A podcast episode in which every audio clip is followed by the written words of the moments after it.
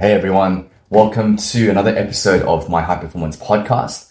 Today, I'm actually going to do more of a practical podcast because I've done a few philosophical ones and ideas, but now I want to give you guys something that's just straight fact, straight strategies that you can implement right away in your life. This one's actually around voice projection. Now, if you don't know what voice projection is, it's your ability to make your voice loud, I suppose, and to reach further people. But also, along with voice, voice projection, I want to talk a little bit about how you can use certain tonalities to come across a different way to the person you're speaking to. Now, first of all, why is this even important? Why not just speak the way that you normally speak. Okay.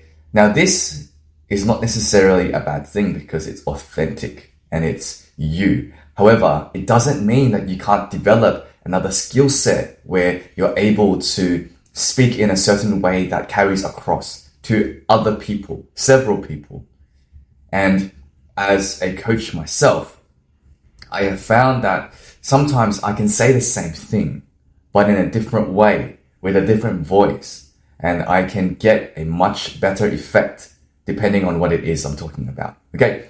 So to give you an example, if I wanted to engage someone's interest in something, for example, I might be pitching a product, I will keep my words a little bit shorter.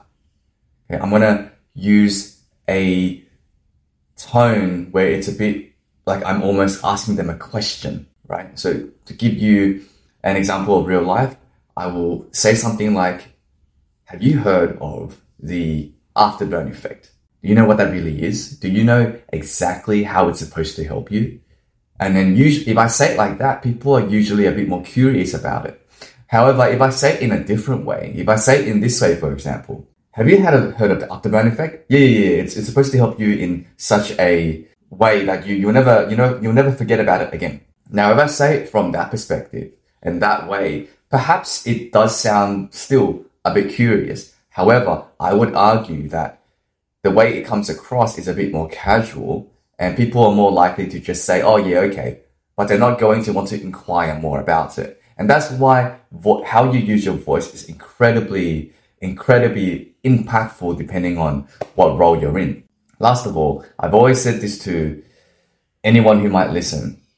You can close your eyes so you can stop what you see, but you can't close your ears. No matter how much you try, we do not have a lid on our ear that we can just close. We have to physically put mufflers on our ears in order to stop how sound comes in.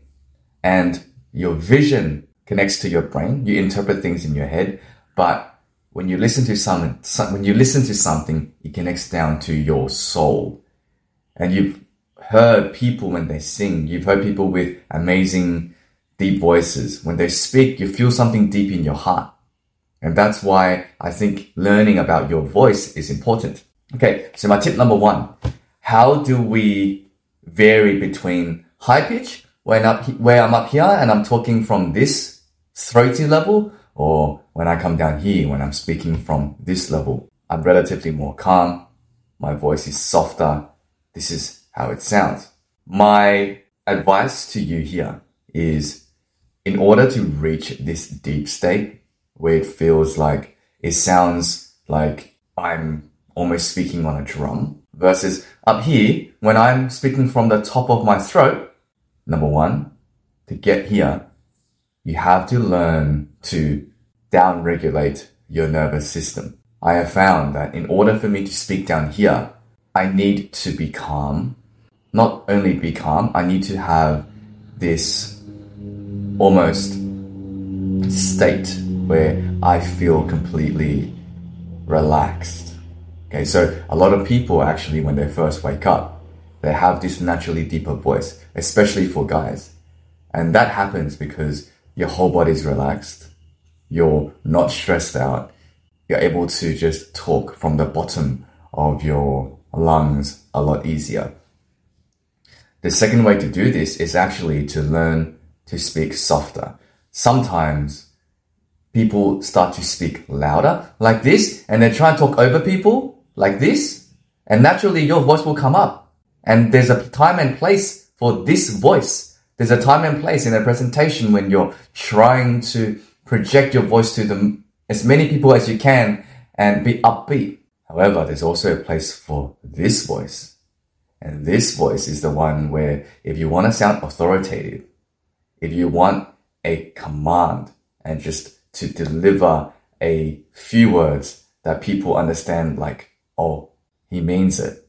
This is the voice you want to use. And it's not necessarily louder, but the effect can be much stronger. And last thing that you want to develop is watching how you end your tone.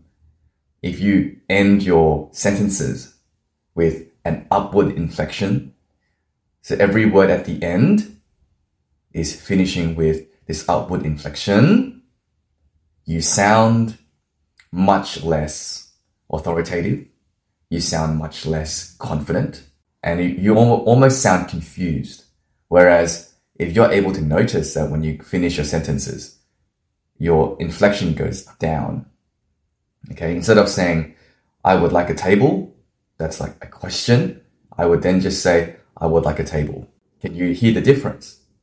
Same words, different inflection, completely different impact. If you were trying to tell one of your clients, that's not a good idea. If I said to them, that's not a good idea, they'll probably take it as, hmm, he sounds kind of confused, sounds kind of funny. Maybe it's not that bad. But if I just say it as, that's not a good idea, they will again feel a different effect with me saying that. So watch the way you end your sentences. If you go down like this, down, naturally your voice will have to follow in that way. It's very hard to have a downward inflection when you're talking up here? Okay.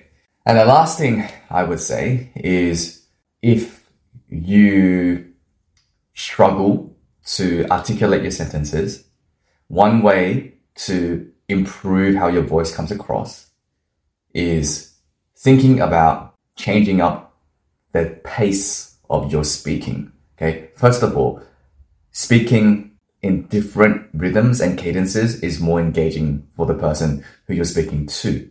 If I just spoke like this the whole time and I was monotone like that, you would get very bored. If I spoke sometimes a little bit quicker like this, and then I followed it down and slowed down a little bit just to get your attention, and then I came back high again and I went faster because now I'm able to give you something a bit more exciting and then come back down and be in this same slow rhythm. I'm able to engage you a bit more, but also I give myself time to be in control of my voice. In fact, if I vary between my low volume over here, where it sounds like I'm speaking on a drum, and I alternate between coming up here, and I also then change when I'm speaking, speaking quickly up here, followed by going down here, being authoritative and giving you a different sound, and coming back up here and demonstrating this example or this exercise that I can teach you. And without a doubt, you will be able to use this in your life, starting right now, starting with your own family. I guarantee that if you're able to do this, next time you will never be misunderstood again. So just by doing that and slowing down, speeding up, slowing down, speeding up, you can see and hear that the dialogue becomes a lot more engaging. It's a lot more interesting, but also, like I said, it gives me time to be conscious of how my voice might come across. Is this how I really want to deliver the message that I'm going to deliver? Anyway, so just a quick one today, all about how to use your voice and very practical strategies as to how you can do that right away. Let me know how you go. And guys, if you enjoyed this podcast, can you hit that ratings button? And give me a five star. I'm on four right now. I think somebody gave me a one star or two star. okay, peace guys. Thank you.